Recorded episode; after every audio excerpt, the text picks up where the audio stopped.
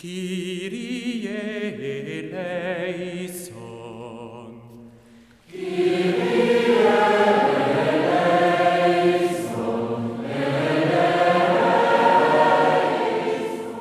Hola, ¿qué tal queridos amigos? Aquí estamos en esta reflexión de este domingo, el tercero de Cuaresma. En esta oportunidad, la liturgia vuelve a proponernos este año uno de los textos más hermosos y profundos de la Biblia, el diálogo entre Jesús y la samaritana. Estamos aquí en el capítulo 4 de San Juan, del versículo 5 hasta el 42. San Agustín se sentía con razón fascinado por este relato e hizo un comentario memorable de él. Es imposible expresar en una breve explicación la riqueza de esta página evangélica. Es preciso leerla y meditarla personalmente, identificándose con aquella mujer que un día, como tantos otros, fue a sacar agua del pozo y allí se encontró a Jesús sentado, cansado del camino, en medio del calor del mediodía. Dame de beber, le dijo, dejándola muy sorprendida. En efecto, no era costumbre que un judío dirigiera la palabra a una mujer samaritana, por lo demás desconocida. Pero el asombro de la mujer estaba destinado a aumentar. Jesús le habló de un agua viva, capaz de saciar la sed y de convertirse en ella en un manantial de agua que salta hasta la vida eterna. Le demostró además que conocía su vida personal. Le reveló que había llegado la hora de adorar al único Dios verdadero en espíritu y en verdad. Y por último, le aseguró, cosa muy rara, que era el Mesías. La Samaria es de la antigüedad una tierra prohibida, una tierra de descreídos y de heréticos. Jesús llega a esta región despreciada por los judíos para revelar el secreto de su mesianidad a una mujer de costumbres fáciles, al tiempo que trastorna el concepto tradicional del templo en un país de cismáticos. Jesús, en un mediodía caluroso, tiene sed y pide de beber.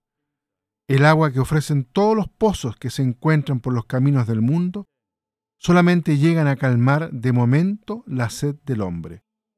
Cristo no quita el valor al agua del pozo de Jacob, sino que se limita a poner de relieve que es insuficiente. Cristo no condena las aguas de la tierra, sino que ofrece el agua que salta hasta la vida eterna. La samaritana que solo piensa en el agua para la cocina y el lavado, es ahora la que pide, Señor, dame esa agua, así no tendré más sed ni tendré que venir aquí a sacarla. Un agua de esa clase es, por así decirlo, algo muy sencillo. Pero Jesús exige una sinceridad y conversión previa antes de dar el agua del Evangelio. Hay que confesar nuestros falsos ídolos, es decir, la engañosa estabilidad, la ligereza que no comunica alegría, la desilusión raquítica del corazón para poder decir, Señor, veo que eres un profeta. Y la samaritana se olvida del agua, del pozo, del cántaro. Ahora le preocupa el culto a Dios. Después de darse cuenta de lo estéril que es darse culto a sí misma y Cristo le descubre que por encima de los montes sagrados, lo que el Padre busca es adoradores en espíritu y en verdad. A la región exterior, a la teología de superficie que le presenta la samaritana, responde Jesús con la religión del espíritu, con la teología de la profundidad de Dios. Dios no quiere hipocresías religiosas, sino el corazón del hombre, entregado libremente y con adhesión total. Y la buena nueva de la presencia del Mesías es anunciada por los labios de una pecadora que se limita a conducir a Jesús a sus contemporáneos, ofreciéndole su propio doloroso testimonio.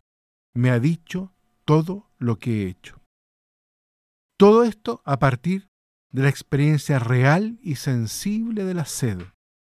El tema de la sed atraviesa todo el Evangelio de San Juan, desde el encuentro con la samaritana, pasando por la gran profecía durante la fiesta de las tiendas, ahí en el capítulo 7, hasta la cruz, cuando Jesús, antes de morir, para que se cumpliera la escritura, dice, tengo sed.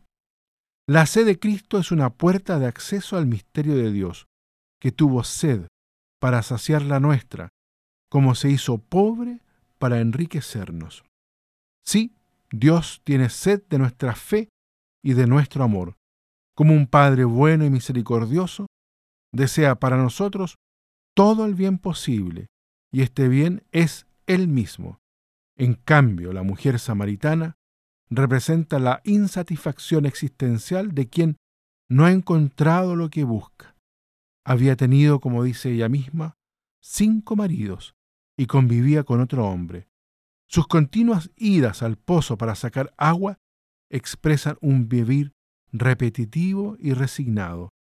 Pero todo cambió para ella aquel día gracias al encuentro con el Señor Jesús, que la desconcertó hasta el punto de inducirla a dejar el cántaro del agua y correr a decir a la gente del pueblo, vengan a ver a un hombre que me ha dicho todo lo que he hecho. ¿Será este el Mesías? También nosotros estamos invitados a abrir el corazón a la escucha confiada de la palabra de Dios para encontrar, como la samaritana, a Jesús que nos revela su amor y nos dice, el Mesías, tu Salvador, soy yo el que habla contigo. Pidámosle a este Jesús, el Señor de nuestra vida, el agua viva, que nos regala el agua viva, Él nos obtenga este don, que podamos también nosotros crecer como discípulos misioneros que transforman nuestra vida y vamos a comunicarlo a todos los demás. Que Dios los bendiga a todos y a cada uno.